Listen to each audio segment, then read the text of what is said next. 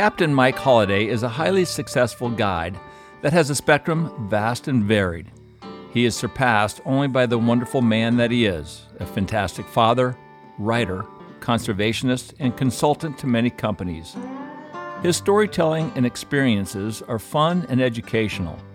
I know you'll love the extremes we cover today on Mike's podcast.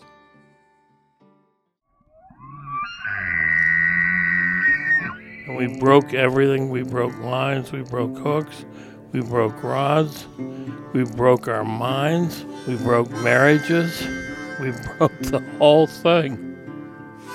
We uh, came up with the idea of going out that night and chasing girls, and whoever had the biggest pair of panties won the pot. I knocked another arrow and he turned around the other way and I shot him going through the other way. So I double lunged him both ways. But it was nothing for us to paddle an air mattress out into government cut. I got him on. All right, now we're going to teach him a lesson. I'm just an old guy that likes to fish. I'm not quitting yet. And he said, Well, who the hell do you think you are, Sue App? And I said, That's exactly who I am. Life's journey to the grave should not be one arriving with a pretty, well preserved body, but rather skid in broadside in a cloud of smoke, thoroughly torn out, thoroughly used up, proclaiming wildly, Wow, what a ride! There's something fishy going on here.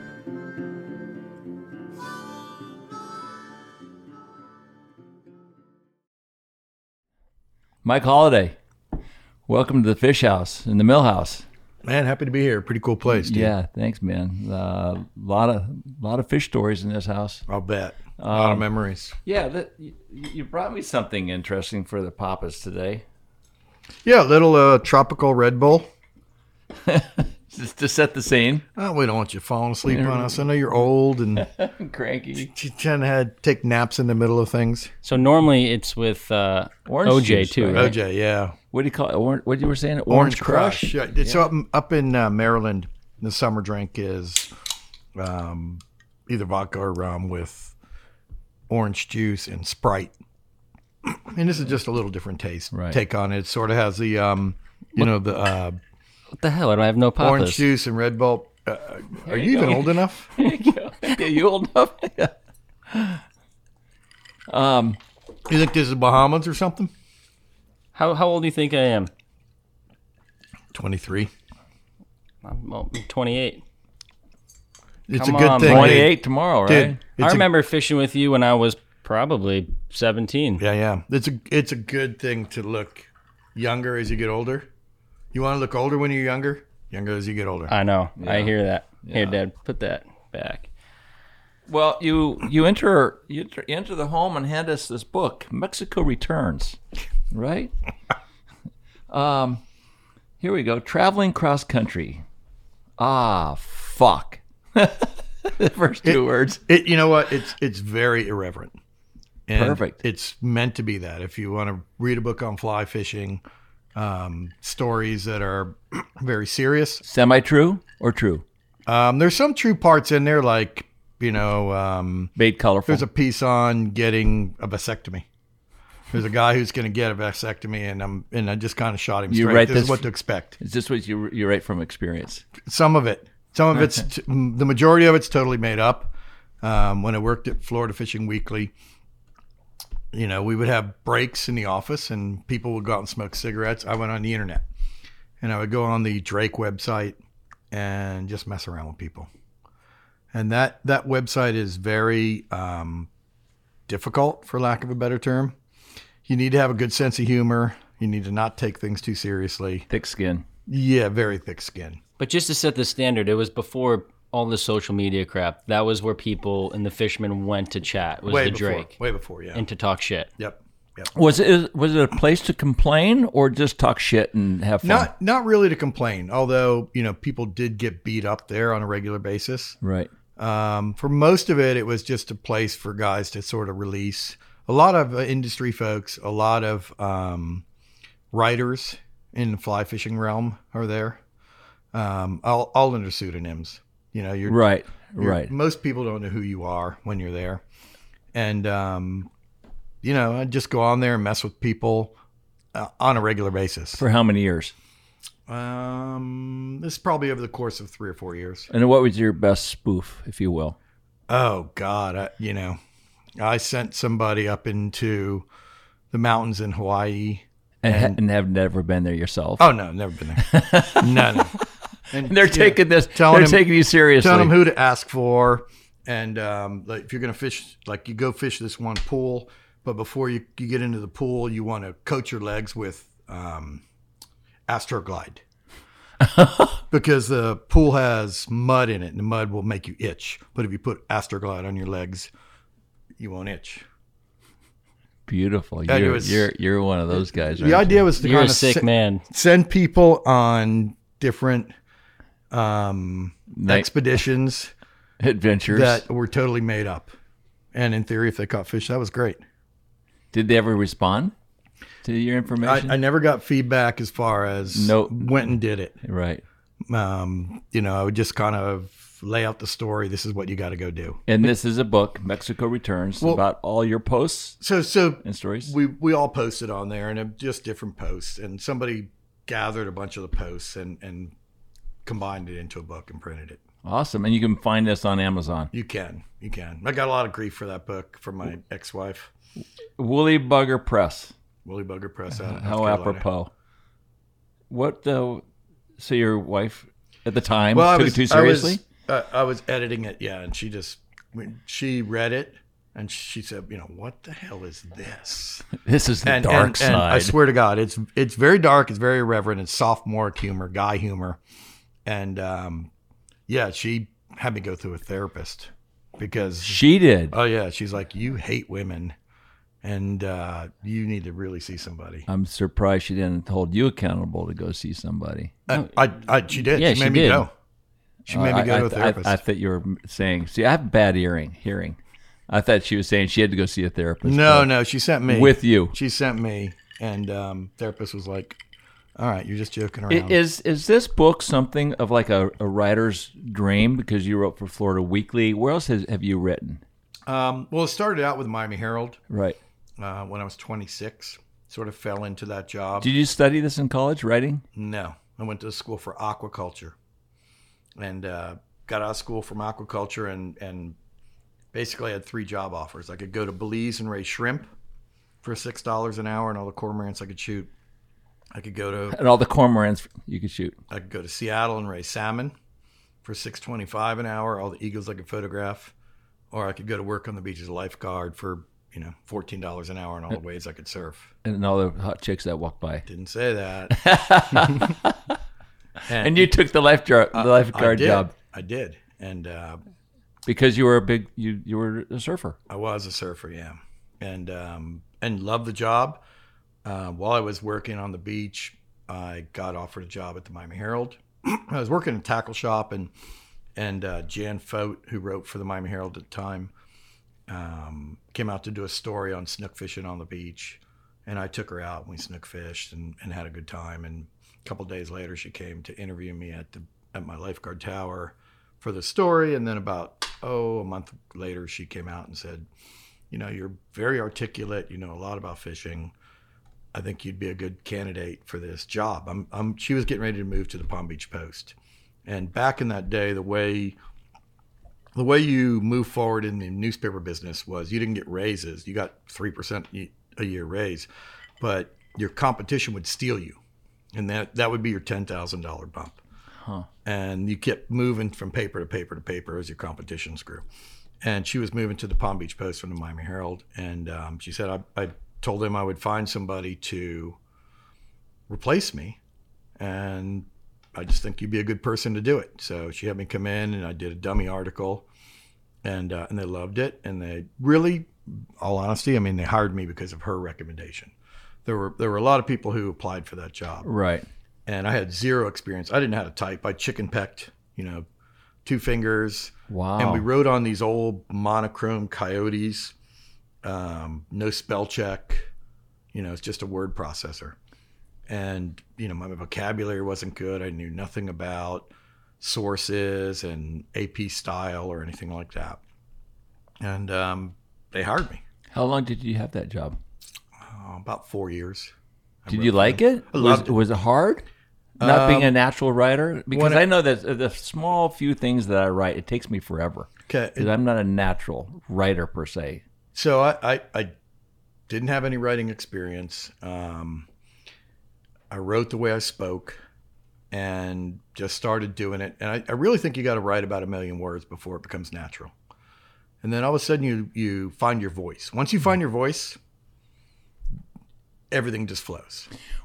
What did you write about in the Miami Herald? I mean, Fishing. serious issues or fun stuff? Prim- primarily fishing outdoors. I had a whole outdoor page. Did you ever meet uh, Carl Hiaasen when he was working there, or still Um, does? I think. He was down in so I wrote on the Treasure Coast. I wrote Treasure Coast in Palm Beach, and he wrote down in the you know in the main office. Um, I've never met Carl. Do you read his books? I read all his stuff. He's awesome. Yeah. he's awesome. We fished tournaments against he's got each other. he's got a, a great mind. He's unbelievable. It just free flows, and I, and I can tell you, you know, from experience, uh, um, when you get that way to where you you you have your voice, you just sit down and it flows. You don't you really don't know what's coming out. It's like fly fishing. You have no idea what's coming. It's just it's flowing and coming out of you, and then you sit back and you go, "Wow, that came out great." And you have no idea. You're writing a story, and then all of a sudden you kill somebody off with, without planning it. What, um, was there ever a time? I mean, I go when I think about writing. I wonder, you know, in the certain books that I've really fallen in love with, like Moby Dick. That's the greatest fishing book of all time. It's my very favorite book. It's unbelievable. Herman right? Melville was amazing, and his vocabulary was amazing. The story itself is amazing. Oh, I have chills on my body. I tell Nikki, you've got A it's very har- favorite it's a, book. It's a hard book to read. Uh, you got to pay attention. Well, Uh, it, so but- so Melville writes in a style, uh, you know, very old style um, that was that was common back in the 1800s. Much like when you read Frankenstein with Mary Shelley, very difficult to read, very long run-on sentences, and you'll read a page or two pages and not know what you just read. oh, absolutely. And then later in the book, it kind of comes to you. You go, "Wow, It's, it's, I know it's almost kind of like McGuane with uh, 92 in the Shade. very similar." You're correct. Very similar. All of similar. a sudden, he goes into this dark cloud over here for a little bit. Jim Harrison will do the Gotta same pay, thing too. pay- you got to pay attention. It's five pages of of dialogue, and then it, he wakes up and it was a dream. Did you ever read uh, The Fountainhead by Ayn Rand? I did not. Oh my God, Howard Roark. He was an I'll have to put architect. that. Re- yeah. Oh my, it's one of the classics. But uh, Howard R- Roark would go would go into this conversation during a trial, and it would be like twenty five pages. And it would be one thought. And I just find writing to be fascinating. And I was always wondering whether these great writers ever struggled with stories. I- Did I- they str- struggle with how to write a, a thought, or was it just so easy that it's like us fly casting? It's it's easy. And with writers, I always kind of wonder: Do you ever get a writer's cramp where you don't have any creativity and you just go dead? And it takes a little bit, maybe something, whatever it might be, and all of a sudden, you got it. I, I I think when you hear about the writer's block, I think a lot of times it's like forced writing. Like today, I need to write. Yes. And most writers write, uh, today I want to do three pages or I want to do X amount every day. So when they get there, there's days when you ju- your creativity is just not there. You only have so much. and you try and force it as opposed to just, okay, well, today I'm take not that, going off. to write. Right. I'm gonna do something different. Because I called Carl uh, Hiaasen recently, um, and we were speaking, and I, I was saying I was kind of like venting on on some stuff in the fishing world, and uh, he was. I said, "What are you up to?" He said, "I'm I'm I'm I'm breaking my ass trying to construct a paragraph." And that, I found that kind of interesting. One of the great writers. Well, that that may also be like he may have the thought and where he wants to go with it, but the verbiage isn't rolling out exactly how he wants it. Right. And um, you'll find the more you write, the the more precise you try to write, and the more you care about how each word um, comes out and forms into into the sentence. So, um, you know, he just may have been stuck on just trying to get that Right. sentence how he sees it in his mind correctly. That when you read it, you'll see it the same way. Right. And y- you know, it's all interpretational. When when I write something that that tree is yellow over there, when you see when you read the yellow tree, you may be thinking of a completely different yellow tree than I am. Right. So uh, That's the know, imagination with reading. That's the, the fun part about it. It is exactly right. Well, But you, but most can, most once it again, once they find a voice, you can pick a subject that they don't know anything. about. You can, you can say, "Can you give me two thousand words on the top of that Papa's Pilar bottle?" or that rooster and make on it the front. How do you want it? Do you want it funny? Do you want it anecdotal? Do you want it sad? I- can just sit down and write it. Right. It's just very easy. Uh, I just read this book with uh, McGuane, something clouds. I should remember the title a bit better than that, but, but it's a book filled with short stories, and it's just absolutely amazing. The creativity of a great writer such as he, I've read a lot of his his little small pocket books. like the longest silence. Yep. All the the permit stories and the tarpon stories. And That's all that. that's where I actually got turned on to McGuane was with the longest silence. And but a lot of his old books about uh, I wrote a book about dueling. These guys are duel with they duel with pistols that have wax bullets. So when you shoot, you get shoot, You- shot with you get- wax. you get thumped. exactly.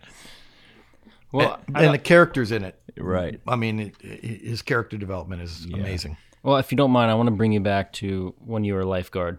Were you just surfing at that time, or was fishing in the picture then? Yeah, no, I always fished. You always fish. Yeah, as, as a little kid, I fished. I grew up. I grew up in South Miami. Um, I lived there till I was twelve. I started fishing. The first memory I really have is with my dad. I was probably seven, and um, going to Matheson Hammock and fishing for snapper. And my dad wasn't around a lot when I was a kid. Um, I lived a very unique life. I was born in Mexico, um, in the city of Merida, um, inside the American consulate because my dad wanted me to be on American soil um, when I was Yeah, born, so I'd be an American citizen. Um, now, what we were doing in Yucatan at the time, that story, you know, varies. I was always told my dad was a jaguar hunting guide, and every photo I have of my dad, he has a sidearm and a long rifle. Wow. But as I got older, you know, I found out that my dad was working for the government. My dad spoke seven languages, had a true photographic memory. Um, and coincidentally, in you know, in, in the early '60s, in Merida, we were training um, folks for the Bay of Pigs invasion. So I, I suspect that's probably part of what it was. When, as I grew up in Miami, when my dad showed back up in my life that I remember, um, he was flying hurricane planes over Cuba out of Miami. I've been in the hurricane planes, seen it all. Um, and then when I was 12, I moved to New Jersey. My mom took a job at Princeton University. And uh, my dad was an iron worker for a few years. Then he was selling gold before you could you could sell gold on the on the open market before a citizen could sell it. He was a gold dealer. Um, so you know, don't really know a lot of what He had a did. big spectrum. He did. He did. And, uh, you know, in and out of our lives, people would show up with, you know, gifts and things that were just very odd. you Gifts know. and guns. Something from a Chinese general. Um, a lot of Russian things showed up in our lives. Wow. It's pretty interesting. So that's what Did you- he that's what he told you. He told you he was a jaguar hunter. That's what I was told as a kid. Did you ever get the truth? Not really. Um, after my dad passed away, my mom told some stories about him working for the government, and um, you know, just when they were dating and how the mail would come. Everything would come with a an envelope with just a number on it, not her address or a name or anything. It just showed up in Maybe mailbox. CIA stamp on it. stuff. That's what he worked for. Yeah, CIA stuff. Wow, that's fascinating. It's. Uh, I, I mean, I'd love to hear the story. I, I had. It's we too, had a, too bad he passed without sharing it. I agree. I agree. And and Are you uh, mad about that? Um, curious. Yeah. I would like to know more. Um, mm, I don't know. I Yeah. mean, I to be honest, I wasn't super close with him. Right. Um, he he operated at a level, an intelligence level, way above everybody else. So um, even like when I was in high school, when I was playing football and baseball, athletics were just kind of a waste of time to him. You know, everything was about academics. And I, I remember I, I had gotten a D on a paper one time, and he got mad at me and, and had me write the dictionary word for word. What? Yeah, he I, I you did it. I did it for a few months, and he I got to about D, and he let me stop. But every day I would come home, and you know I'd have to write four pages every day. What kind of um, puni- punishment did you receive from him? Spankings? Verbal? Not very often. Verbal? Not Just very often. Verbal abuse? Mm, not really. How- Just how stuff did- like that. You know, uh, you disappoint me. This is what you need to do, and you need to do it today. And start on it now. Go in your room and do it. So you respected him with just those words? Pretty much. So I was what- scared of him. You know, there were there were a couple of times when um, I remember I was I was uh, God I was probably fifteen or sixteen. Uh, I was a big kid, always big kid. You know, I was probably 175 pounds in high school, but but played football and all. And uh, I'd gotten up to get a drink in the middle of the night, and he had been in the kitchen, and we passed each other. You know, just not knowing either of us were there, and um, and he punched me in the throat, just out of reaction. Oh, he he saw the dark side. So uh, you know, I, Yeah. I was I feared for him, but I also respected him. You know, it, we also you and I grew up in an age when you respected your parents. You Mhm. respected all elders. Right. If uh, a little old lady told you to go get that garbage can and and move it to the other side of the street, you did it. You didn't Right. say what. Yeah, there's no. Yeah, you just do it. So it was, it was a little different time. What um, did he ever see your introduction to fishing? No, no. Well, you know, um, so I remember I remember being a kid. My mom always saying, you know, fish, fish, fish, Michael. All you ever do is fish. You're never going to be anybody if all you ever do is fish. And when I became a lifeguard, I was kind of a disappointment. I'm an only child, and they never said anything, but I could tell I was kind of a disappointment to them. And then when I got my job writing for the Miami Herald, they were so proud of me and uh, yeah, kind of went from there. And they did get to see me do, um, you know, write for major magazines, um, write a couple books. Being the great captain total. that you are, the voice for Guiding. captains for clean water and conservation. They, they didn't get to see any of that. What do you Um, think they'd say now if they were to see where you are? Oh, I think they'd be proud of me for sure. without without exception. They, you know, um, you just try and be as good of a person as you can be, and let the chips fall where they are. You Yeah. know? my mom was amazing. She worked so hard, did everything for me, made so many sacrifices. Um, I, you know, I was always loved. I never felt like I wasn't loved. Right. Um, I had an amazing life. I, I wasn't. Uh, I grew up on the lower side of middle class. You know, we never had extra money. Uh, we had one car, not two cars. Um, lived in houses, lived in apartments, but mm, you know, very happy family. Mhm. Yeah. Um, and you know, other than my dad not being there a lot, uh, and and you know, that's a big influence. You need your dad just to kind of set you straight on things and give you a lot of direction in life. Was your mother pretty tough? Not at all. My Oh. mother was a pushover. Oh, cool. She so was- you had it easy when Dad Uh, was yeah, out of dude, town. I had it. Sweet. I had it sweet. She was a sweetheart. She she took great care of me. Well, when you were a lifeguard, were you fishing at the time? And, and and what did you see as a lifeguard through a fisherman's eyes? Well, it, you know, Mullet runs. it, the mullet run used to be stuff. amazing. Was so different than it is now. It was a real mullet run. You would have schools of mullet that came. Um, the school that would sit on the beach, and the same school would be there for weeks at a time, and it might be three miles long, four miles long. Wow. And then that school would move down, then another one would replace it, and you know, big snook, big tarpon, um, sharks, giant jacks. The bluefish that showed up, we always called the first bluefish that showed up hospital blues because all of them, they were all messed up. They'd have chunks out of them or big scars on them. So who was chewing on them? The sharks, probably. Sharks, Oh, the probably. sharks, spinner sharks. But well, what was interesting about that is normally bluefish travel in, in schools of fish similar size. so they might bite each other. These were fish of all different sizes. Right. There might be a ten pounder, might be a Because two if a pounder. spinner shark gets it, he's dead. He's toast. He's not going to take a chunk out. He's going to take his tail. we also off. didn't have the amount of sharks that we have now. I mean, we had plenty of sharks, but not like we see now.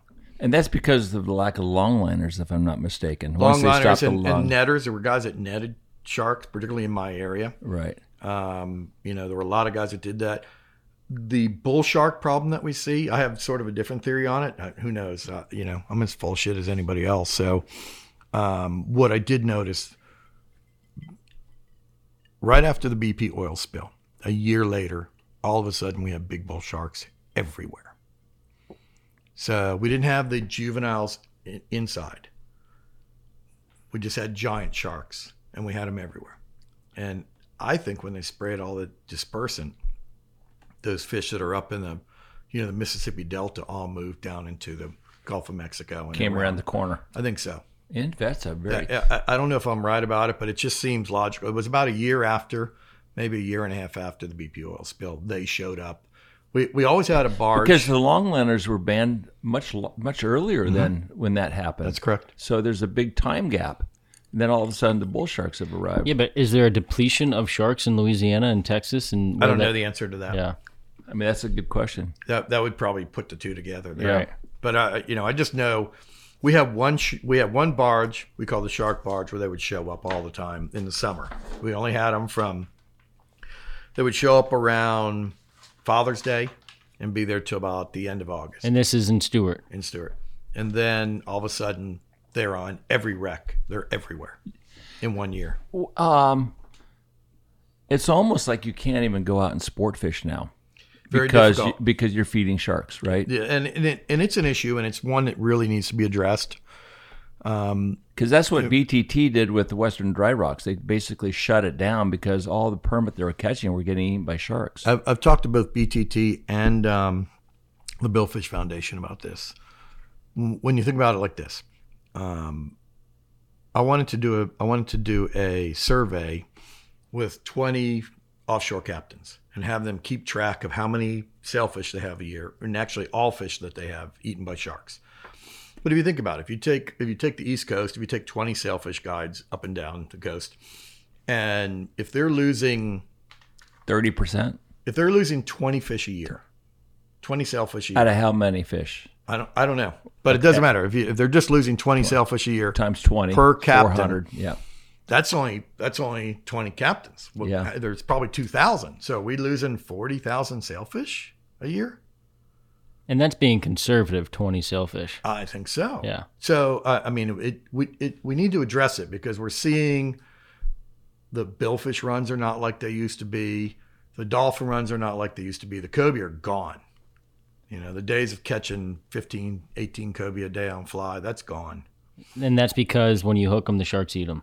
Sharks eat a lot of them. Yeah. Mhm. And and also because people will stay there and keep fishing until they get the one that they can keep. Right. You know, if if if, if a permit or or a cobia, if anything I have gets sharked, I leave.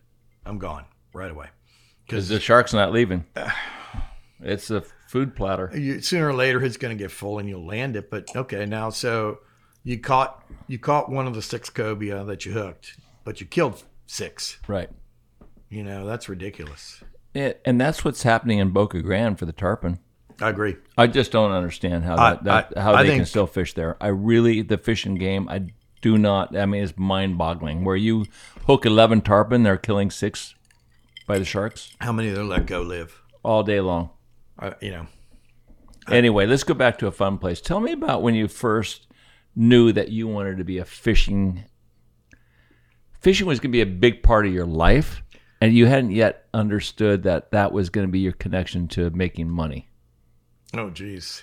Well, so I mean, I, I I remember as a kid wanting to be a fishing guide when I was probably nine years old. Really? Yeah, you know when you when they ask you in school what do you want to grow up to be, I, everybody wanted to be a fireman or an astronaut or a policeman. I wanted to be a fishing guide. Was there was there somebody out there that inspired you to be a guide? No, I just loved it that much.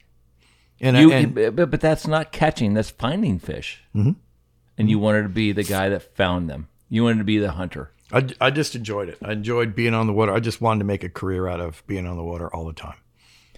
And uh, and I've been fortunate enough to do that. But it- Over how many years now as a guide? Uh, I've been a guide 36 years, and that's a, kind of an interesting story. I, I um, I didn't plan to be a fishing guide.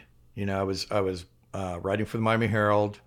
I was working in a tackle shop, and I was working on the beach as a lifeguard. I work. I've always worked three or four jobs my whole life, and you know, sort of the trade out. You either you if you're lucky enough to find a career that you love that pays very well, it's great. If not, then you find the things you love and do multiple ones and work a lot of days and Right. still make the money that you can do it and, and be happy. Um, so I, I had lots of jobs, but I loved every job. It was never like working. Awesome. Um, so I, I feel very fortunate. I, in fact, I read a, a survey, maybe it was maybe it was Fortune magazine that said 63% of the people in this country hate their job. And I'm surprised it's that low. I can't imagine hating my job. How could you, if you hate your job, fucking quit? But people Go do people- something look, else. people get stuck. Yeah, they get in the rut. They get stuck. You have two young kids. They have children. They're not even out of college. Maybe just after college. They don't have their career set. They're not making a lot of money. They have kids. Now they're behind the eight ball for the rest of their lives. Find your exit strategy. It may take you a couple of years, but find it. You know, I, I've always, I mean, I've always been a, pro- a proponent for finding what you love to do and, and be the best at it. And the money you'll you find. And if you don't make enough money doing what you do, just cut down your expenses, and you're still in a happy place. oh, and right, and you know, a lot of it's how you live, how you choose to live. right. Smaller house, smaller cars. Um, so, so I didn't plan to be a guide. I was working in a tackle shop, and the New York Mets had built their spring training stadium in Port St. Lucie. And I'm in the shop one day, and Davey Johnson was a coach of the Mets, and Mel Stottlemyre was the pitching coach. And they came in, and uh, they wanted to go fishing. There weren't, I think there was one or two guides in my town at the time, and uh, those guys were busy, and they're just trying to get out and fish. And I said, "Well, I'm going tomorrow. If you guys want to go, you're welcome to go with me." And uh, we took them out on the ocean. The big jacks were out on the beach, and it, it was pretty funny because they they both they're both bait caster guys. You know, bass fishermen, 17 pound test, top water plugs. We pull up on those jack schools, and they're all 30 pounds or better. I can only And, uh, imagine. they double up on them, and they're going to get spooled. And the fish go in, in in opposite directions, and they're going to get spooled. And and I'm like, well, which one do I chase? And and Davey goes, I, I'm the manager. Chase chase mine. so we broke Mel's off. We chased it, Davey's down, and uh, so we came back. And uh, next day they came in the shop, and Davey said, pulled me aside and said, you know, I've, I've fished all over this country. I fished with a lot of people, and um, you'd be a perfect fishing guide. You you have the knowledge, you have the personality.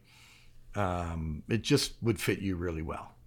And I just said, I kind of laughed it off and went, yeah, you know, that's just not me. I don't know if I can do that. And you know, went home and just kind of thought about it and thought about it. Next thing I know, I got my captain's license and So he inspired you Yeah. to, to jump Yeah. to take Kind of crazy the- story. the leap of faith. and uh, and you know we were friends for some time. He he was dating uh, this lady who was involved with uh, Worldwide Wrestling, WWE, and uh, and I would pick her up and take her to the ball game, and we'd sit and and uh, you know watch a game, and he would tell it she would tell all these stories about all the wrestlers and the managers, and you know this guy's going to get hurt. He he hurt his knee, so he's going to lose the belt, and then go on rehab. She knew all the background stuff. It was pretty fun. Tell me about your first guide trip. Were you pretty nervous? Uh, yeah, real nervous. And um, you know, fortunately, the fishing was so amazing. Um, the Indian River, you know, was lush seagrass. Not very many people um, fishing at the time, so it was nothing to go out and catch. Even not being very experienced, 20 snook, 25, 30 snook, um, you know, a 10 pound trout on top water plug. It wasn't really a big deal. Do you remember your first trip? I don't. I don't. 'Cause Someone, I, I, a you know what? I mutual friend, a mutual friend, Cody Rubner. Oh God. he mentioned something about one of your clients in their first trip, like compound fractured his leg or ankle. Oh, That was that was one of the guys who who stepped on a Gatorade bottle, and uh, remember Gatorade used to come in a glass bottle. Yeah. stepped on a Gatorade bottle and compound fractured his leg. Just by stepping on it? Stepped off the deck. That was my first year guiding. Sounds like I had me. that, and I had a guy who, uh, a guy and his wife who got in an argument, and uh, the wife punched him in the face and broke his nose. and, uh, and yeah, and they just started screaming at each other, you know. And he's going, I, t- I brought you down for this amazing trip, you know, and and um, you know, this is how you treat me. And she said, Well, yeah, you know, if you didn't know your secretary, we wouldn't even be here. And she's go, Take me back to the dock. I'll pay you, you know. And I'm going, I just want you two out of my boat. And uh, it, it was funny because I, I, I, Wow. I didn't when I was a lifeguard, I was an EMT, and I usually carried a jump kit. But at that time, I didn't carry one on my boat. What's a jump kit? It's a you know a full first aid kit that Okay. has trauma dressings and Right. everything, and uh, all I had was a your normal fish towel, stinky fish towel, and that's what the guy had to hold on his nose. So I, I take him back to the dock. The wife is when we pull up, she's got the money in hand. She's out. She's out of the boat heading for the car. And the guy's apologetic, you know, just saying, I'm sorry. I didn't expect this, you know. Women. You've seen You it know? all. And, and and I'm just going, yeah, yeah, yeah. And he, he she got in the car and drove away. Anybody poop in your life well? Um, not in mine. I I've yet to have that. But you know the the old Pathfinders, the front seat used to flip forward, and it was nice because girls could kind of get behind that seat. That And have hide. a console on one side, yeah, and and, Right. and kind of go potty. So Yeah. it was kind of a potty well. Um, where were you first guiding out of? Where you are now, up in the Jupiter area? Stuart. Stuart. Yeah. So it, you know, back then there was um, um, Greg Gentile got it in the North Fork, Jerry Metz got it in Fort Pierce, and I got it in Stuart. Um, was one guy who did uh, freshwater in the savannas, but that was about it at the time. There's maybe one or two, not very many. I, you know, I can go back. I can remember when there was three flats boats in my town, and I owned one of them. What year was that? Oh gosh, seventy? No, no, um, eighty-seven. When did Rufus come into your life? Good question. Um, place in a year, I couldn't tell you. But he's Rufus a is a trip. He's you know what he said. I called him. I mean, we, I went to the Amazon with Rufus for two weeks. He's an amazing dude. He's un, un, unbelievable. I said, "Give me some intel on on on Mike." He said he is the best. All the sponsors love him. He's going to sit at the right hand of God at some point, whether it be for five seconds, five minutes, or five months. He said, There is nobody that is a better father than you and a better friend than you. Coming Wow. from Rufus. That's touching. Um, yeah, and I can tell stories about Rufus. You know, so Rufus grew up on Palm Beach Island, and um, he just liked to fish, and that's sort of how we met was fishing. I, I think I took, I think I met Rufus. Um, I was working in the tackle shop, and we had a big croaker run on the beach, and I took him out to the beach to snook fish for, for you know those summer fish with live croakers. And back then, we would take a, a garbage can, a five gallon bucket with a, a cast net in it. We'd take it out. We use a five gallon bucket to fill the garbage can with water. You throw the net, you get 30 croakers. And 30, 30 12 inch croakers would last three fishermen 45 minutes, maybe. Wow. I mean, it, Is that how many bites, or you were that's just how many losing? bites you get. Yeah. I mean, it changed. You know, back then, 50, 60 snook days were pretty normal. Holy cow! And how big are these snook at the time? They're all big breeders. They're all, you know, they're all 20 pounders or up. It was crazy. Uh, They would school up on the beach, and that was part of what I would do when I was lifeguarding. I'd get a break, I would put on a mask and snorkel, and I would go swim up and down the beach. And I'd swim up and I'd come up on a on a little reef section, and there'd be a whole bunch of fish. And then when I come back, I'd write down what the tide's doing, where they're sitting. So I got it pretty dialed really quickly. Did you ever did you ever bring any rods to the life lifeguard stand and after fishing just run over and start whacking stuff? Oh yeah, I, w- uh, rainy days. Yeah, lifeguards are just poor boys, you know. So if I can go out there and catch a snook, and, and you know, four guys or five guys can have dinner, we did that all the time. And there were days. I th- th- this is funny. I I had uh, I had wanted to uh, get a date with this girl. It was a girl who came to the beach all the time, and I wanted to get a date with her forever. And um, I finally got a date her. We were supposed to meet at this club in Jupiter. And after work, the, it was fall mullet run. There were tarpon everywhere. So I went out, fished some baits, caught two tarpon, got in the water with them, you know, released them, and um, ran home, took a shower, run down to Jupiter to meet her. And I'm sitting at the bar and I'm just kind of hanging out. And my hands have a lot of hair on them. And I'm just kind of hanging. I'm looking. And I see this, she's sitting next to me. I see this big line of snot of tarpon slime on the back of my, on the back of one of my fingers. And I pick it up and it's just like this big snot. And I'm, I'm laughing. I tell the story of her. And uh, she said, uh, you know, she laughed for a little bit and we're talking a little bit. And then she excused herself to go to the bathroom and never came back. Obviously, she was not a fisherman. She was not impressed with the guy who smelled like fish. What was the best uh, mullet run you've ever seen? Uh, you know, it, It, was, probably so often you can't pick it one was out. all really good, yeah. really good. That You you could stand on the beach and look north and south and and find a mullet school. There were that many. Mullets. Always coming. always, Did- always, and there were did- tarpon in them. Always. Now, you know, I mean, when I first got down here to Florida, I would say probably close to 40 years ago.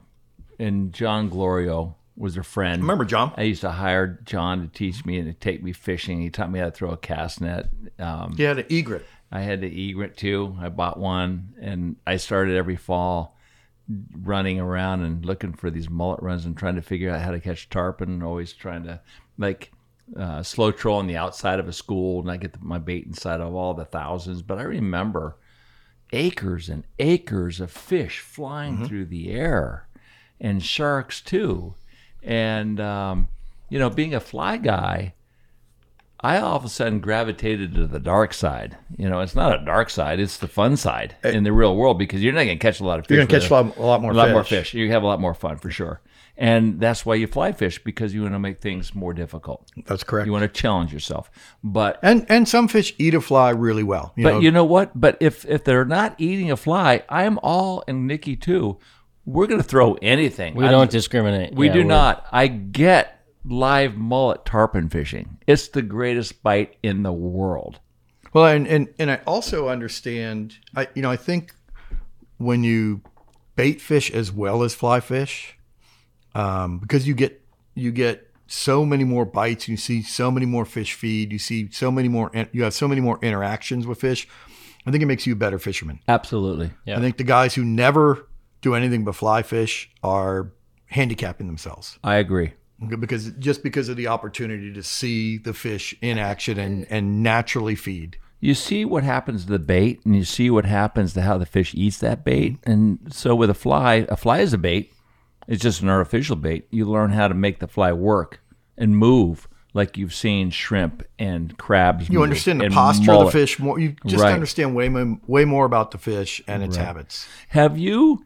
Were you pretty much always a bait guy with a small percentage of fly guys?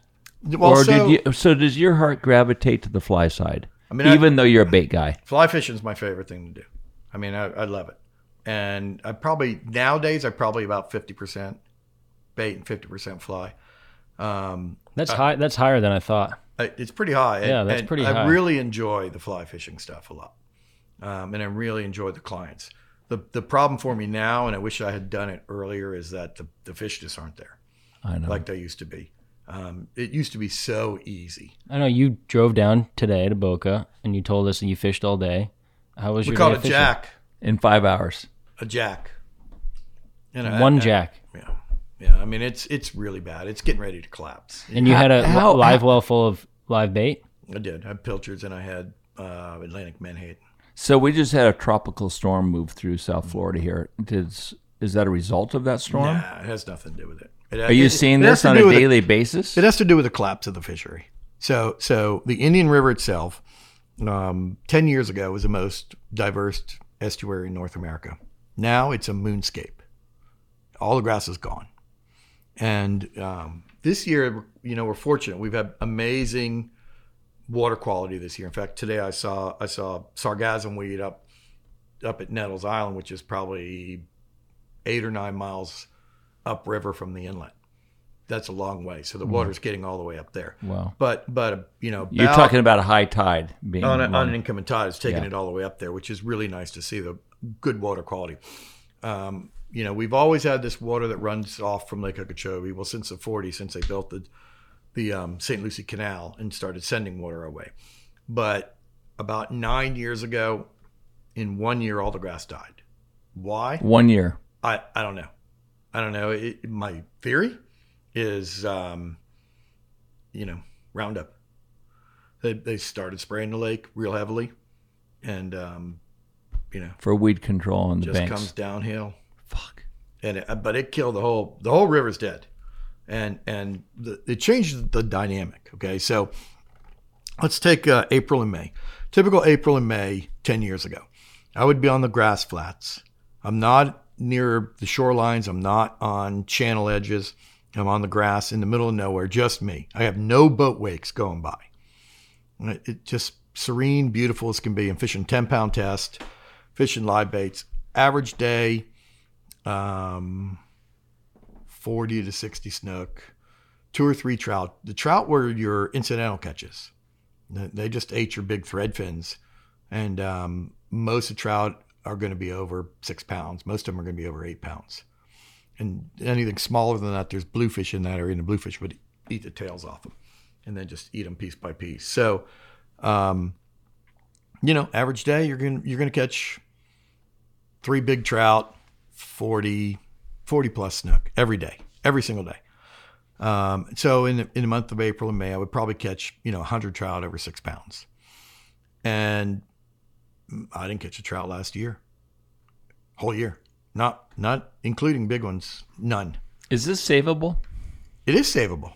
It is savable. All, all we got to do is control the water, and the grass will come back. the the The problem is it's gone. So so now you have a you have a you have a river where people fish for trout. There's no trout.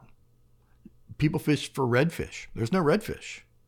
People fish for pompano. Then the pompano runs. A pompano come through now. There's no food, so they just keep moving. So you have a good day, but everybody was spread out. Now the only fish to fish for is snook.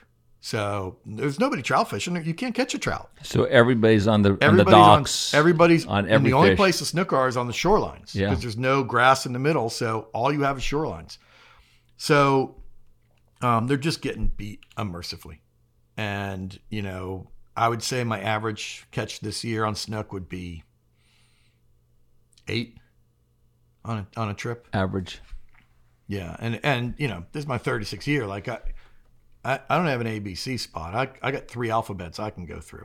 If you're a new guy and you don't have very many spots, You're toast. yeah, it's it's really difficult. Well, uh, we saw you up at um, Tallahassee. Mm-hmm. You know, um, what was the outcome of that in your eyes? Well, I think the bill got, you know, It the bad passed. parts got taken out of it. The worst parts got taken out of it. Um, that was really my first time being in front of the Senate and seeing politics at work. And um, you know, as you're watching it, it's just kind of theater. It's uh, the outcome's already been decided. Yeah, you don't these people are understand the acting. results of what their their words are saying. It, it, it,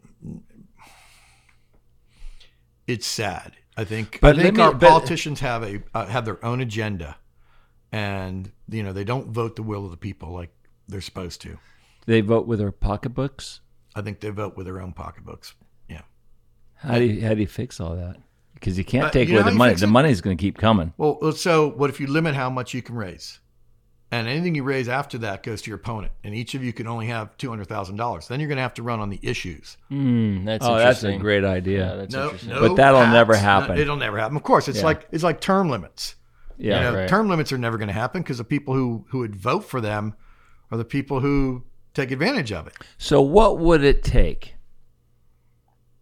hypothetically, to see the, a, a new world order, if you will, and whether or not you think that would ever, in your wildest dreams, come to fruition? Because some of the guys who own the big sugar stuff are fishermen. But you don't you don't How- think how- you're seeing like um, pieces of the new world world order with Occupy Wall Street and the Tea Party movement and Black Lives Matter movements. Like people are getting fed up, and they're getting fed up with with politicians having their own agenda and having the option of you know voting for the least worst candidate, which is crazy. Like we can't come up with better leaders. Right. Are you kidding? You know, it, we don't come up with better leaders because of people who are in politics. You have to be able to compromise yourself to be in politics. And that's who we're getting, are people who are willing to compromise. It's a sad thing. It It is is a sad thing. Do you think that will ever flip? I, I think we'll probably see a revolution at some point. I don't know. I mean, that's what always happens in every country. Revolution turns it over. I don't want to go too far down this rabbit hole because we're gonna get slammed Yeah, by politics I'm and sure. shit, and people hate that. Well, but I, yeah, you know, I know. I, I get stuck in politics because of my work with Captains for Clean Yeah, Water. sure. Right. And and that's why we had to go to this conversation briefly because it was a big issue just recently. So, as Nikki said, um, what is it now for you as a guide and you know for the future? Well, uh, it, this is what I think is, is the as re- reality of do where you, we are. you kind of relocate where you fish and avoid that that uh, dry that dry, that I work harder than I've ever worked before, and it should be easier. And with all my experience, I you know things should be easier. Sure. It's harder. Yeah. And and um, there's less fish. Uh, All and the last thing I want to hear anybody say is we want to go snook fishing. I want to do anything but snook fish. What's your favorite fish? But then, but when someone says I don't want to go snook fishing, it's like, what do you do? Well, like now, I mean, I, I can go offshore and live chum. I can go tarpon fishing on the beach. I can go permit fishing. Right, but inshore you're pretty limited to snook fishing. Just don't Pretty go much. there. yeah, Yeah, just much. leave them I alone. want to do anything but but Yeah. be there. but you're And- blowing, it's blowing 20 miles an hour. You're stuck. You're stuck. That's what you're doing. And and the same, you know, a lot of the winter time you can't get out. It's just it's just not going to happen. So you're snook fishing. What's the best time of year to have somebody come fish with you now, and what are they going to be catching? Summertime's pretty amazing.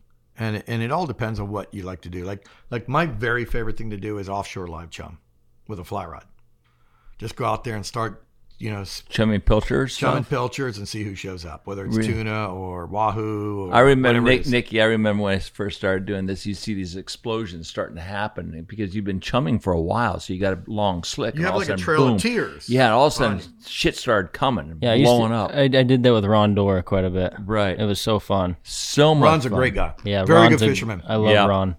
He's a Well- great guy. Well, so uh, I love that because you don't know what you're going to get, and the you know the opportunity to just sort of hand feed fish.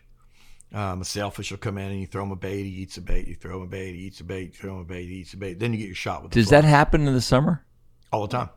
for the sailfish? All the time. Our, Really? our summertime sailfish is better than our wintertime now. Wow, and you got soft seas. You don't have to go out there Flat and throw calm, throw up all day. Flat calm, big fish. Fish are coming out of the Yucatan. Out, you know, the, the fish that are in Isla Mujeres in the spring are up here spawning in the summer. Oh, Is no that right? kidding. Yeah. So Is that proven by tags? Uh, I think that's how it is. Some, Really? Somebody from the Billfish Foundation told me that. And um, they show up right on Father's Day, somewhere there, and they, they last, you know, well into July. This year they went all the way to August. No kidding. Because you've always heard, you know, the north wind in January and February where The everybody's best fishing's getting when it's killed. rough. Same in the summer too. No, in the winter. But in the summer, it's okay. It's flat They're- calm. They're, there. There are days when you're running and the and the sails are all up on top, and they look like palm fronds. Their sails are up. They're just basking on the surface, and you're running along. It just looks like palm fronds everywhere. And run up to them, throw right at them. Really? Oh, yeah. You can you can just hand You feed can, you these can fish. if- with a pilchard. You just take up. You can slide up and just flip to everyone. why sight are, why are they on the surface? I'm just trying to relate it to tarpon fishing. I have no idea. Laid up sailfish. I have no idea, but they're all up on top. And then the same, they're and they're in pods of like six. So if you, Motors don't bother them. No, if you throw if you throw a, a handful of pilchards out, one comes up and you hook him, he's got two with him. And you throw to them, you're hooking them. Just like a dolphin. All of a sudden there's just there's fish all around the boat. Really? It's so don't, crazy.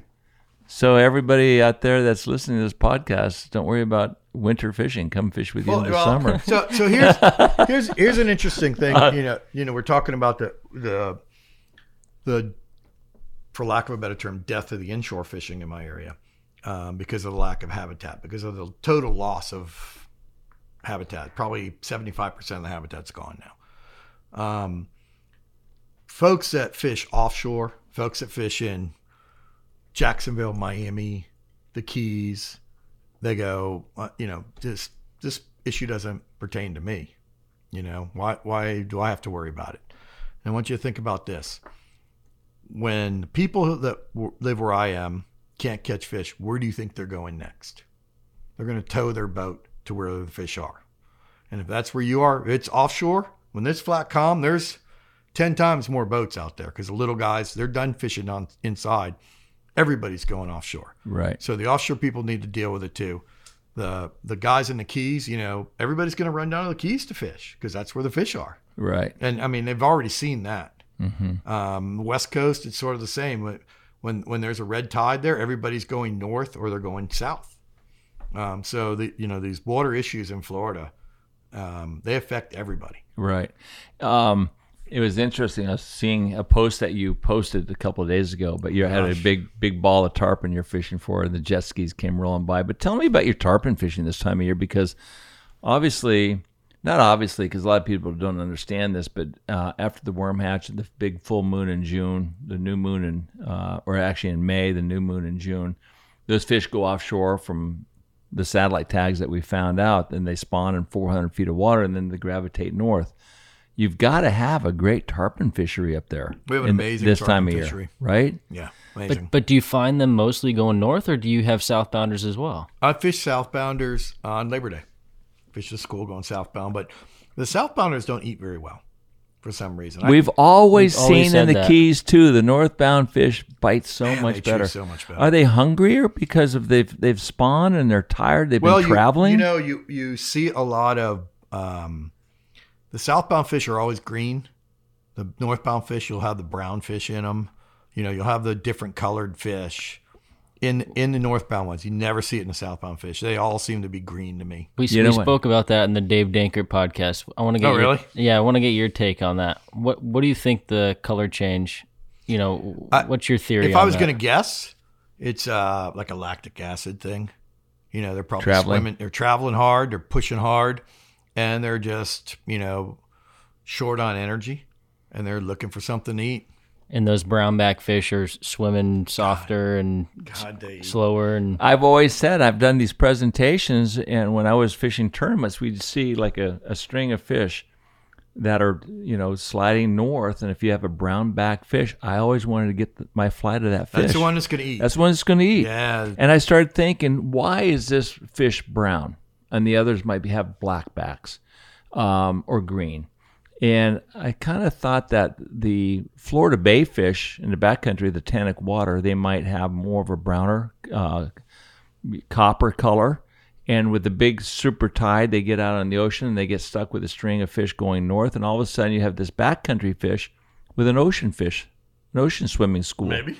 And those backcountry fish have always eaten so much better. I- and I'm thinking maybe it's not because he's he's tired and he's hungry. It just might be a fish that's come from a from a zip code that doesn't know any better.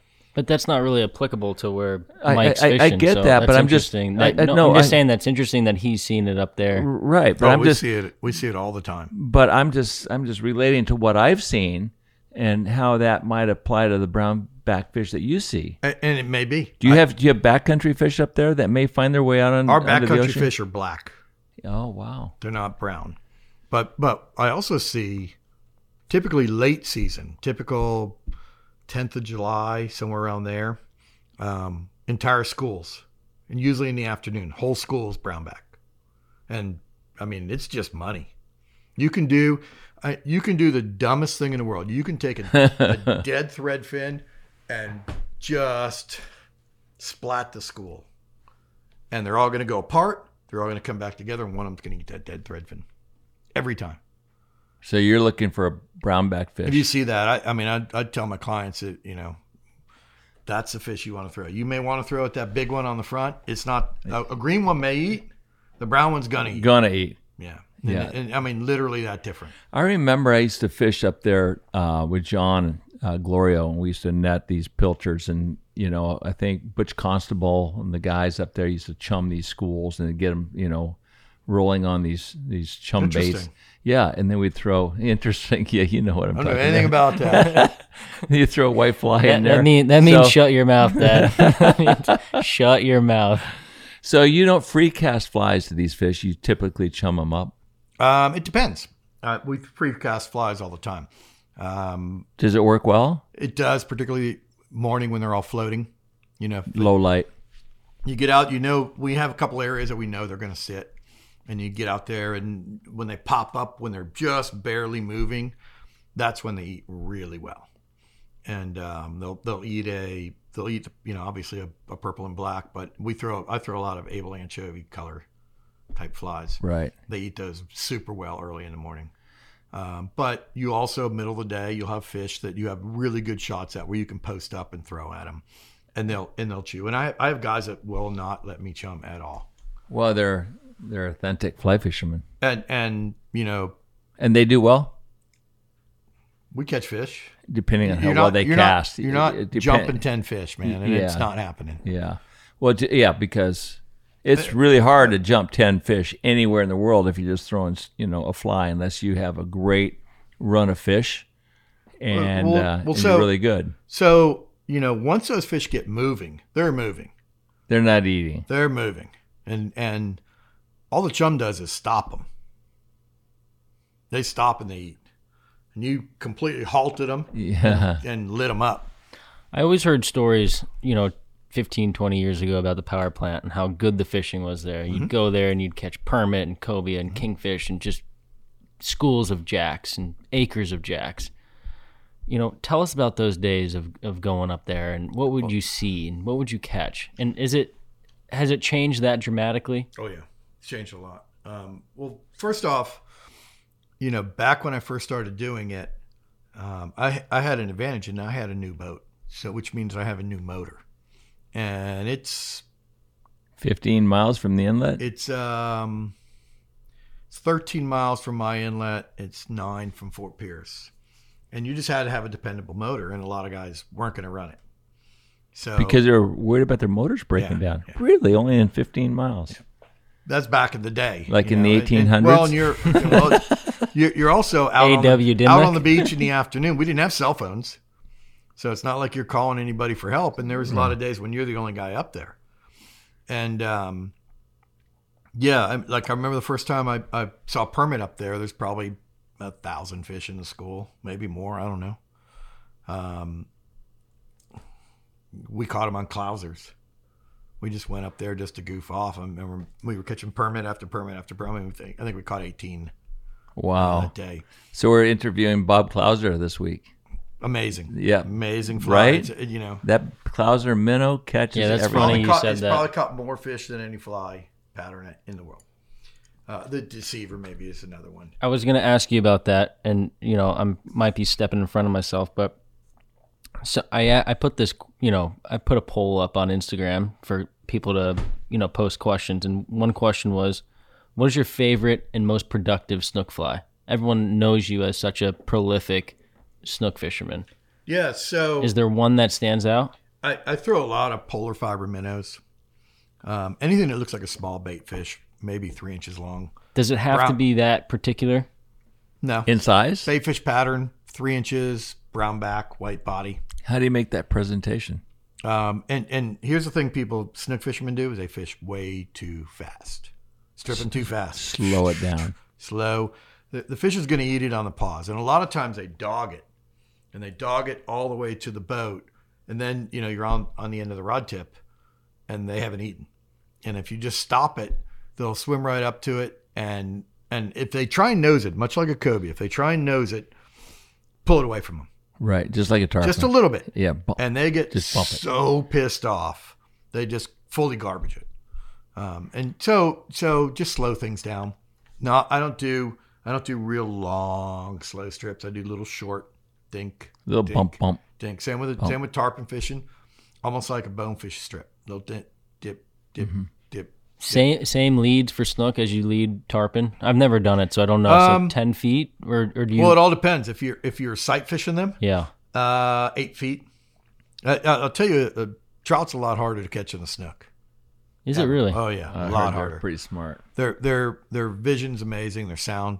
you know, the ability to track you and hear you is amazing. Um, back when I worked at Maverick Boat Company, I, I, I worked there for four years, and uh, Scott Deal and I would fish on Wednesdays, and I would pull him, and we would sight fish the trout, big trout on the shorelines. And in a normal day, we might see sixty or eighty trout over six pounds, and if we caught one, we had a good day. They were very difficult. Wow. Like more difficult than permit. Uh, you couldn't you could never throw the fly past the fish i never had a i've never thrown a fly past a trout laid up in, in shallow water and had it eat ever it always had to land on its peripheral vision Short side. with no splash just a you know we fished little uh, unweighted bait fish patterns and it would land, and you usually got one strip, and he would turn and then just lunge and eat it. Uh, all sidearm, soft presentations, If you if long you, leaders. if you throw overhead, they see you every time. it turns over, All- hits all too you- hard. All you do is see them move. Yeah. If they move, they know you're there. hmm Um, snook is very similar, but sometimes you'll get, you know, the suicidal fish that you'll throw and you'll bomb it and it'll move and it's moving. You throw it again and it's still moving. You throw it again and it eats. You just go, oh, God. If you had a chance to travel anywhere in the world today and fish, or have your fishery as it once was, what would you do? I would love to see my fishery like it was. I mean, there's just so much I remember about it, and so so many things that we um, took for granted, and just didn't realize how fortunate we were. You know, um, the giant schools of permit that we would have on the beach. You know, I, I when BTT had its permit tagging program, it was me and Joe Gonzalez and um, Carl Ball who were always vying for who who tagged the most permit. Right. And their fish were flats fish. My fish are just you know out on the beach or out on wrecks where They're easy. you could catch 15 a day. Right. Um, and it was, I mean, it was just amazing though. You would have a school come by and people would say, How many fish are in that school? I don't know. It's 150 yards across. The fish are swimming this far apart. And it takes them a minute and a half for the school to go by. Wow. And a small fish is 25 pounds. Because I think the world record at, one point was off the Lake Worth Pier, That's fifty-five correct. pounds, Yeah, that's something correct. like it was that. off Lake Worth Pier. We we saw giants. 60? I, I've had my hands on two. Um, I caught one one day that was so big, I I couldn't touch my fingers when I grabbed his tail, and I had to get my hand under his belly and I had Sound to like a tarpon get under his head, pull it in the boat, and uh, that was back before cell phones. And um, I bought a sixty pound boga grip when they first came out, just so if I ever saw that fish again, I I could could weigh it. Weigh it, and uh, somebody liked the stuff that was in my boat a lot more than I did one day. Took all all my stuff off my boat, and uh, you don't realize some of the things that you lose when when your boat gets robbed. And I was out fishing, and we caught another giant like that, and I, I got went to go get my boga grip because I have to know how big it is, and I'm like, ah, shit, it's gone. Well, you speak about how difficult the fishery's gotten. Uh, you know, I'm very curious to. Uh, do you still have that fire? Do you still get excited to go fishing on a daily basis? I do. I love it. And you know, it, the problem is there's so many pressures on the fishery for what it's what is left. So um, you know, it's just very difficult, and you can either adapt or you cannot adapt. Right. What I do a lot now, fish at night when there's so many less people on the water. Like our our during the fall mullet run on the inside, our tarpon fishing used to be amazing all day long. Tarpon blowing up, blowing up, blowing up, skyrocketing in the mullet. If a mullet came around a corner, a tarpon would just sit on that corner and just blow them up every time they came around. And you threw a mullet, you got bit on the first cast. And now, the first boat that drives by there, it's over. Puts them down. They blow them up. But at night, They're- yeah. it's still going on. Still very good. If you Oh, want, okay. if you want to go catch a twenty pound snook tomorrow, we can go do it tomorrow. Wow. Um, it'll be on a bridge in the dark, but pretty What- much going to happen. What about Tommy Green and uh, and Copeland and uh, David Tommy Justice uh, and all those guys that used to follow the tides all the way from like Jupiter to Miami, catching all those big shook or snook off the bridges? Yeah, ten cent bridge. I, used to see those guys a lot. Did you ever do all that? I did. So so when I was younger, I was, um, for lack of a better term, ego driven. Like all of us. Um, I think that's part of being young. Yeah, yeah. And uh, so I snook fish. I, I fish straight hundred pound test off the bridge. All I wanted to do was catch the biggest snook, and I would fish big baits, big mullet, big bunker. And I had a way. You know, back then you had um, you have bridge gaffs. There were no size limits on them on upper side. But when I started, you could keep four. They just had to be over 18 inches. And uh, you'd have this big bridge gaff with treble hook on it. You'd get your fish up, you'd lower it down, and I had a, I had a thing where I always had a little cooler with some sodas, and I would pull that thing up and I'd throw it over on the pavement, and then I'd walk away from it. I'd leave the gaff hooked in his face. How big is this fish? Mm, 30 pounds, 32 pounds, whatever. And, and I'd go get a soda and I'd just sit back and drink my soda and let the crowd gather around. It was all about, it was all about this crowd. You rock star fisherman. Well, you. so so uh, one time I'm, I was going out of town, and I was on the Jensen Causeway at night, and I caught a fish that was not remarkably big, 26, 27 pounds, and I let it go. That's a pretty big snook. Back then, it was pretty common to catch to catch those big fish, and I and I let it go, which is something you didn't do then. But I knew I was going out of town. Um, I wasn't going to eat it, so there was no reason for me to kill it. And this is how I got into conservation. Was I every time I went back to that bridge afterwards, the whole little clan that was always there goes, that, "That's that guy. That's the guy who let that giant snook go." And they remembered you for not a giant snook, a, not even a remarkable snook, but they remembered you for letting it go. So I started letting all my snook go. And now they're really impressed. uh, well, I guess, and and you know, or I was the fool, one of the two. And then I just started getting into it, and then I started realizing, you know, if I start letting these go, then I can catch them again. And you know, sort of all clicks. And I think you have to, I think you have to make mistakes and learn from your mistakes as an angler to kind of grasp on conservation. If you look at, you know, you know, when you go to an to a uh, IGFA legendary captain's dinner. You have all these old guys who are very respected in the industry, who've earned their boots in the industry, and um, they're being honored for the influence they've had in the industry. Every single one, without exception, talks about conservation because they've all seen the changes in their lives. They've all seen the, the diminishing of their fishing resources. They've all seen um, what happens when you let fish go and when you protect them. Right. And have realized the value of a fish. You know, they're too valuable to catch just once. Yeah.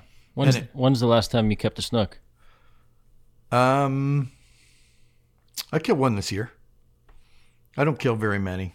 I, I so I'm debating this right now whether I go to a no kill policy on snook in my in my Your boat. on my boat. There's no kill policy on trout, and my my theory on that is the big sea trout are genetically superior. You've I got to want let them those- go. I want those genetics in my Yeah. river. I don't really catch little ones. If I if I do catch a trout, it's going to be big because I'm using big baits for them more often than not. Um, I want those genetics in my river, so I won't kill a trout under any circumstances. Now we don't even have any, so you want as many trout in the river as possible. With snook, um, you know, so the numbers are going down, but we have we only have a limited amount of habitat, and the amount of fish that are going to be there is what the habitat will hold. Supports, yeah. And I think there's there's so little habitat. There's always going to be that number of fish. I think I think they probably lay way more eggs than you know than the habitat can support. I think a lot of them probably die off. So until we get the habitat back, I don't really see the fishery going up. Should I kill one or not? I don't know. I just I I even feel bad fishing for them now. I mean. I, I catch if I catch eight fish in a day, four of them have three hook marks in them. Have you ever thought about going back to riding full time? Leaving the It's water? probably what I'll do when I when I get a little older. I I love writing. How old are you right now? Sixty two. Just turned sixty two June first, and um, I love writing. I just don't like being poor. If you were to write continuously, what would you write about? Um, I want to write fictional novels, but more escapist fiction. What what people are doing in their lives, you know, that I can draw from experience. Um, I'd started a novel where it's three year. It's a year in the life of three people. One who's a lifeguard, one who's a mate on a charter boat, and one who's like a 16 year old kid. That's you. And it, it pretty much is a reflection of things I've seen in my life, um, and just crazy stuff. But it's all made up. But it's fun, you know. It's That's fun. I. I, I can sit and write it, and, and again, I don't know what's coming out of my mouth. I have no idea, and I just write it, and it. It's fun. Yeah, it- Writing's- I can write. I can write now to where it's enjoyable to me to write. So uh, it, you know, I'd like to get back to doing that. How would you like to be known? How would you like to be respected? Uh, you know, I, I think I am respected as a. Oh, you you're know, respected for sure, uh, but in but not only as a great fishing guide and a great friend, like what Rufus said, but it's, when it's all said and done, what are you most proud of? You know, you know, I, I- you know, by far I'm most proud of my kids and and the people they've turned out to be, which is, is just amazing. It's surprising. But you've been challenged because you've got an autistic daughter. I do. I have a How did how did that challenge you? Oh God, it's it's the greatest struggle you'll go through in your life, and she's my easiest child. She, you know, uh, you overthink it. You you want so much for them, and you want them to have a normal life so much that um, you have to really work for it. And there and there's just things that you have you have to adjust your thinking. You know, they're not any worse off than we are. They're just think differently than we do. They don't. Their social interactions are different. Um, they have trouble with social social interactions, but they're just normal kids for the most part. And, Right. um, and you know, I'm fortunate. My daughter is high functioning, which is not normal with girls. Um, usually they're they're low functioning, and um, you know, she's just been a blessing to my life. I can't even ever imagine her being any different than she is. Um, and she's my easiest child. She's my sweetest child. I mean, loving, just a great kid. Um, in the fishing realm, where I would like to be thought of it is sort of as a mentor. Um, you know, I've taken a lot of guys under my wing and showed things. Uh, you know, it's fortunate as a writer. Um, what I would do is I would find who's the best at everything. Uh, you know, I want to find out who's the best at catching big trout. That was Jerry Metz. And I would go fish with Jerry and write a story about it. And Jerry would show me things and he'd go, please don't write about this. And I go, no problem. But I didn't forget it. Right. um, and that's sort of as we, we go, you know, we gather, but to have the opportunity to fish with all these amazing fishermen um, and learn from them and then just try and, that's what I think the writing part of me was. I was just trying to share that knowledge base with others and show them how to do it. And, um, you know, these days uh, they call me the mayor of the guides in Stuart because I'm the guy, I, I'm the guy that's got to stop in and step in on all the drama and, you know, break things up or go talk to people and, and tell people. You have a know, voice of reason. yeah, kind of seen it all, and just you know, if I, I know this. I, like this summer, I had to go tell somebody that you know some of the guys were having problems with the thing, the way he was doing some things, and uh, you know, word got out. My Mike Holliday, you know, yelled at me today. I didn't yell at him. I told him, you know, people are getting mad. You need to change these things. Uh, but I know if I don't say anything, it's going to blow up, and it's going to turn into this giant drama. It's going to be new guides against old guys. I'm too old for that crap. Right. But you're too old, but you're taking on that responsibility. I think it's uh, inherent in all of us Yeah. to take on that responsibility. I mean, it's work that needs to be done, and that's you was- cannot say no to that. You know, I was going to say, you know, that must feel good as there is a conflict and there is an issue. People look at you to try to defuse the. yeah, the sometimes problem. it's good. Sometimes you're just like, oh, man, really? really? You can't just pull that guy over and talk to him? So it, it's a trade out. Sometimes I have to guilt people. So they call you the mayor of the guides. Yeah, they do call me that. I yeah. love it. My mayor for short. Yeah, it's Well, you've been a great friend for a long time. We love fishing you know, you. it's been a while since we fished. We need to go do that. I know. Um, you know, the offshore stuff's getting ready to light up. We should definitely go do that. If if if you ask my favorite fish to fish for, bonita, on fly. I love Bonita. Uh, it's my very favorite thing to do is They're fast some of and those furious. bonitas and and watching them eat it and the bite's incredible and it's so relaxed.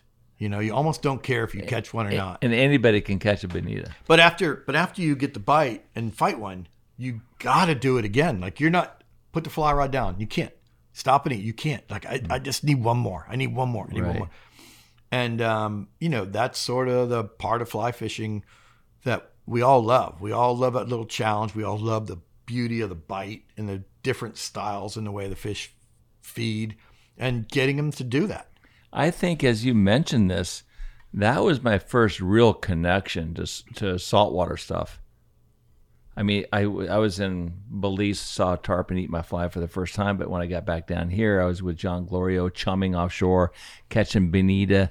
That was my real first success with the saltwater fish, and they they sprint so fast and they clear the line and they rip stuff apart. It's like, and they're easy because you can chum up like a thousand a day Mhm. back then, Mhm. and it was like Well, and, and, it was a can the candy store was happening. You, you know, when you look at the average saltwater fly fisherman, they don't they don't pull on a lot of big, strong fish. So this is a really good opportunity to learn a lot. Mm-hmm. You know, it, it's real good for coaching people. Like you know, you, you show people how to lift with your legs and how to how the right angle to have the rod, and that's a great fish to do it with. Right, clear line. It happens right now. Oh my god, hundred percent. Because when you're teaching them when you're tarpon fishing or permit fishing, you might catch Well, one Well, you only a day. get one, how many shots do you get? Exactly Here right. you can you can beat on them and beat on them and beat on them, or, or lack of a better term, you can teach them and teach them and teach them, and then eventually they pick it up, and you're like, you're doing it. You can then you can you know start giving them the positive reinforcement. You got it now, dude. But I can't help saying that one of my favorite fish on the ocean up there is the spinner sharks. They're crazy. Oh my god! When I started working with Hardy and developing rods and testing rods and reels, it's like you got to go catch a spinner shark, chum them up, and catch them with fly rods. So I That's stopped doing insane. it.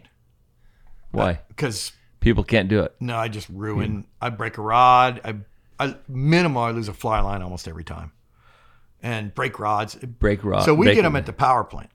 We don't have them over open sand, so they're going to run around. There's boxes down there. and Oh, things. right. They're going to get on the structure. Minimum, you're losing a fly line Why don't every you trip. just why don't you just fish with them down towards like Peck's Lake and down the beach? Smaller fish. Find them. The big ones are at the uh, boils. The Peck's Lake ones are like 40 pounds, and they're fun. But you know, the, the ones at the power plant, those are those hundred pound. Those are those big, thick ones. The bite on a spinner shark, spectacular. It's The way- unreal. They the jump, kinda they spin. turn their heads as they're a- trying to grab the fly. I mean, when people say sharks are like they poo poo sharks, go catch a no, they're a bad animal. black tip spinner shark. They're a bad animal, and and and the same on the flats. yeah. You catch one on the flats on a topwater plug, and he just burns through that shallow water till he hits the deep water, and then he jumps, and you just go Jump oh and my spin God. up your leader. All, all you want to do is get your lure back. and the same thing with jacks. Everyone poo poos jacks. What's the difference between a jack crevalle and a giant trevally? Similar. the marketing.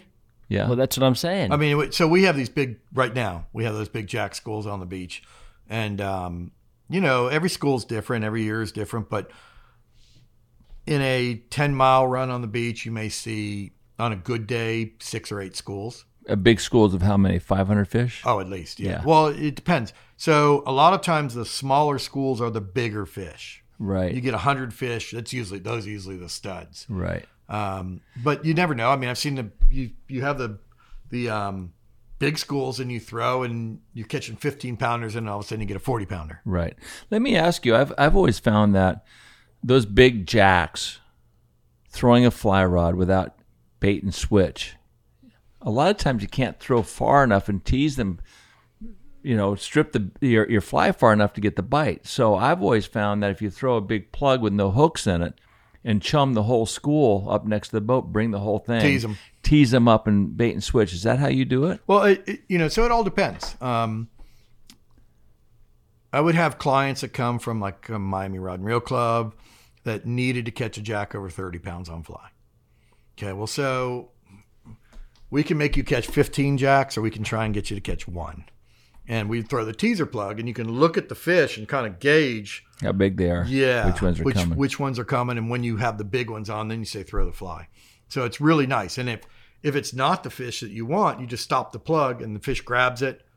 They realize it's not what they want. They let go. They go back to the school, and you haven't spooked the school or changed anything, Right. which is really nice. If you get tight to the school, we throw poppers on them a lot, and um, you throw the popper, and the They'll whole bite it. school piles on it. You know, they come to the boat because because you're close. That distance Right, is so much right. closer. So you're going to spook the school. So you're you're throwing to catch a fish every time when you're doing that. And and lately I've been throwing dragon tails on them. They've been eating those really well. No And popper head, just the dragon just tail a itself. dragon tail, and they eat it different. They they nonchalantly eat it. Like a, you can throw Like- it like a tarpon eating a worm, turn their kinda just sip it? eat it, turn their head back, and swim. Just kind of zip, and swim. Because they know the worm can't. So they know the worm can't get away. Type of a scenario. guess. the I- bait. the bait changes the bite. Uh, it completely different. They, you know, they're not piling on it Right. like a, like they do on a popper. I had uh, Steve Kantner with me one day. He's a great guy. He's unbelievable.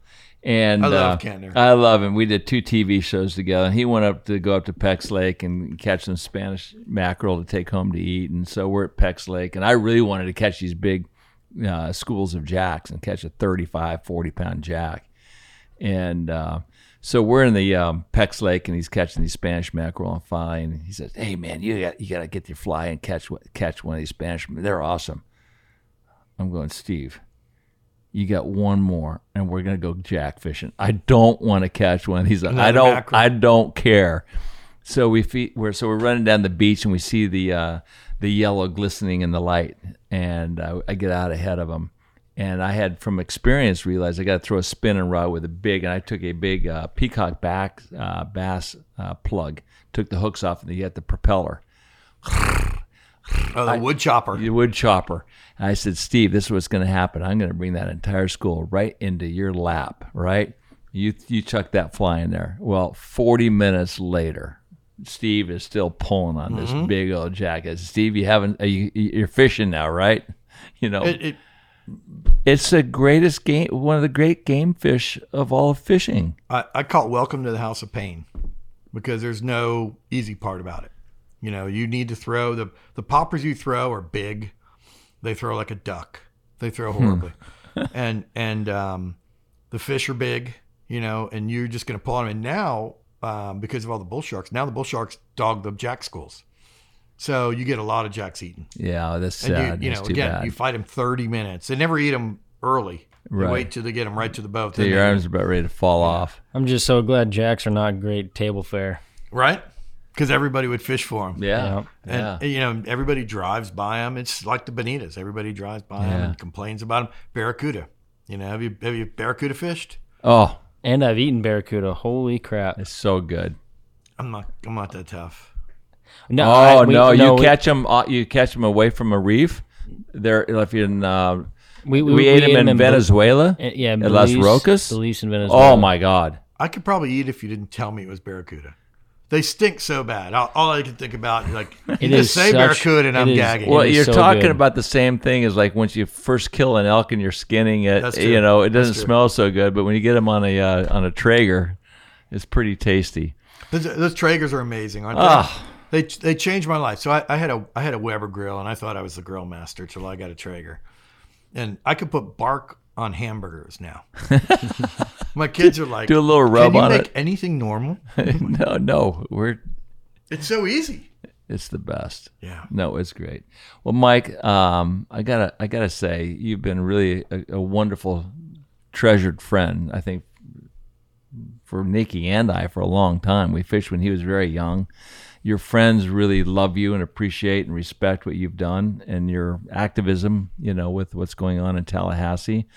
And uh, as we said earlier in the podcast, you're the voice of reason. You're the, you're the uh, the mayor. Well, I- you and know- you've got a lot of responsibility, and you stand up and uh, represent yourself uh, incredibly well. Thank you. I, I think we all need to be the voice of reason. And I'll leave you with this thought. You know, if if we don't fight for it, it'll be gone. It literally will be gone. And and now's the time. I mean, it's do or die, and um, it can come back tomorrow. All we got to do is you know get the water going back south to the Everglades where it needs it, and away from the coast where they don't need it, and uh, we'll completely change the dynamic and bring our fisheries back. Um, you know, if not, if not, people are going to suffer in Florida. It's going to be very difficult for a lot of people, and the places that still are nice are going to wonder how they got turned into boom towns and just got overgrown so quickly because everybody's going to leave, you know, these places to go where the fish are. Everybody wants to go to Panama City now because of the beautiful grass flats and how many fish there are and all. And you know, mm, all it takes is enough of that, and and it'll change too. Yeah. So- well, uh, thank you so much for coming on. Been a pleasure, man. You Sharing guys are- your you guys great are easy. We- stories and We can go hang out and go do this. We need to just go keep the papas flowing. We'll just sit here and chat more, tell more stories. Thanks so much, Mike. Good seeing you. Really Nikki, we need to get it. out and fish. Just You're a great steward. leave your dad at home and come on up. We'll do some things. Let's do it. So, so you can go back and just tell stories. And like, wow, this is not what I expected. I would love to do that. Thanks so much, Mike. Pleasure's big time. Thank you. As we go through life, we look back at those that have helped us grow and understand things in a better, more significant way. People that inspire us to look more deeply that is before you, such as our friend, Mike Holliday. If you've enjoyed this podcast, please give us a review on Apple Podcasts. And if you'd like to see more content or behind the scenes, please follow us on Instagram, Facebook, and YouTube. We'll see you again soon.